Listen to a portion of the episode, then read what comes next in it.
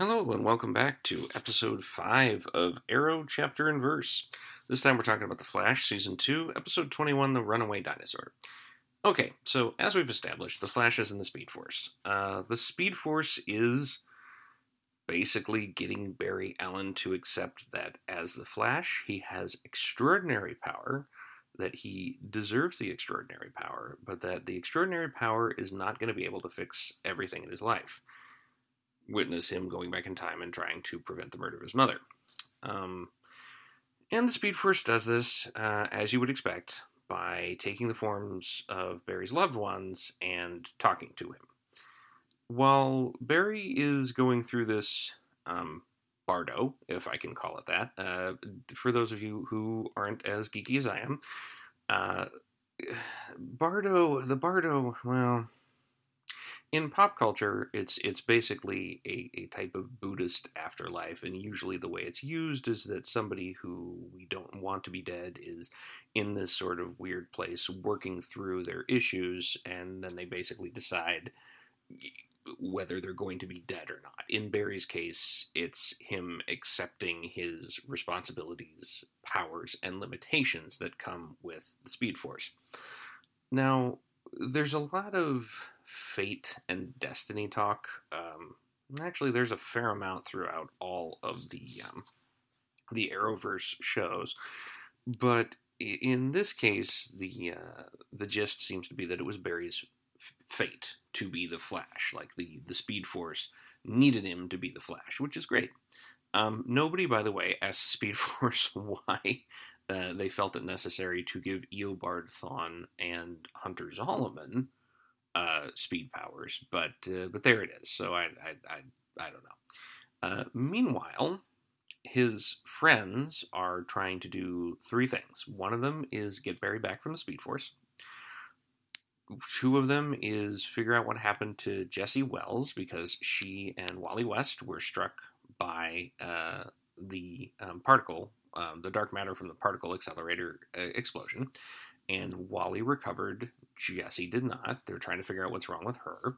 And also, apparently, the particle accelerator explosion reanimated the corpse of Girder, who was a guy who could turn himself into steel, and he wants Iris. This is by far the weakest element of this episode. Um, it's it's there because they needed uh, an immediate danger for Barry to come back to, right? They needed something, they needed some reason for everybody to be absolutely um, helpless without the Flash, and they needed him to come back immediately so he could fix the problem. So, my question is, of course, well, why not throw Zoom in there? Uh, because uh, this is episode 21 of a 23 episode season. We're getting down to the final confrontation. It, it, would have been easy to give Barry a quick win by having Zoom finally decide to come back and kill everybody at Star Labs, because as we all know, anyone can walk into Star Labs whenever they want. Zoom knows exactly where they are. Uh, we see later on in this episode that his patience with Caitlin is running out, and it's that's that's the least realistic part of this to me. the least realistic part of the show with alternate dimensions and superpowers. Uh, I'll put it this way: the least realistic part of Zoom's approach to conquering a city. Right? He knows where the people who are working against him are. He's promised not to hurt them, but he's also a bad guy. Like if he zoomed off to Star Labs and snapped everybody's necks, uh, Caitlin wouldn't know unless he told her and it, it's weird, especially Harrison Wells, who's been working against Zoom from the beginning. It's weird that um, he he allowed Harrison Wells to live as long as he did. But anyway, they chose not to do Zoom. They chose to do Girder, and of course, after talking to everybody, well, everybody important in his life, uh, in order, it was Joe, Iris, his dad, and then of course his mom. Um, and reconnecting with the Speed Force in the form of his mom and reading a book from his childhood allowed him to uh, accept and understand and, and move past um, the the elements uh, that had been holding him back in his life, and um, allowed him to accept the reality of the Speed Force. Um, there were a couple of interesting moments in the show. One where uh, Joe is testing Wally to see whether he has acquired superpowers thanks to the particle accelerator explosion, where he sort of beats around the bush a little bit, um, and then finally just drops his mug to see whether Wally has acquired speed powers, and Wally uh, hasn't shown them at this point. So the bug breaks, and you know there's a bunch of well, what you know, are you okay? Like, why did you why did you do that? Which is kind of cute. Uh, there's a there's a moment where Cisco, using his vibe powers, sort of vibes into the Speed Force to try to get Barry back, and Barry can hear Cisco calling to him. The Speed Force at that point says, Yeah, you can go back to them, you'll just do it without your powers. And Barry sort of turns and looks meaningfully at Cisco and then turns away. And my question there is, why didn't Barry just say, Hey, no, I, I get what you're doing, I want to come back with you, but my powers haven't returned yet, and I need those.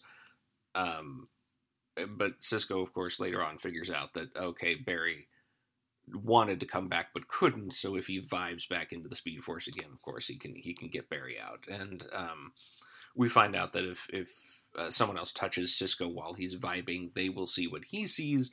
So uh, at first, Henry Allen is going to to hang on to Cisco so he can get his son back, and then Iris says, "No, let me do it."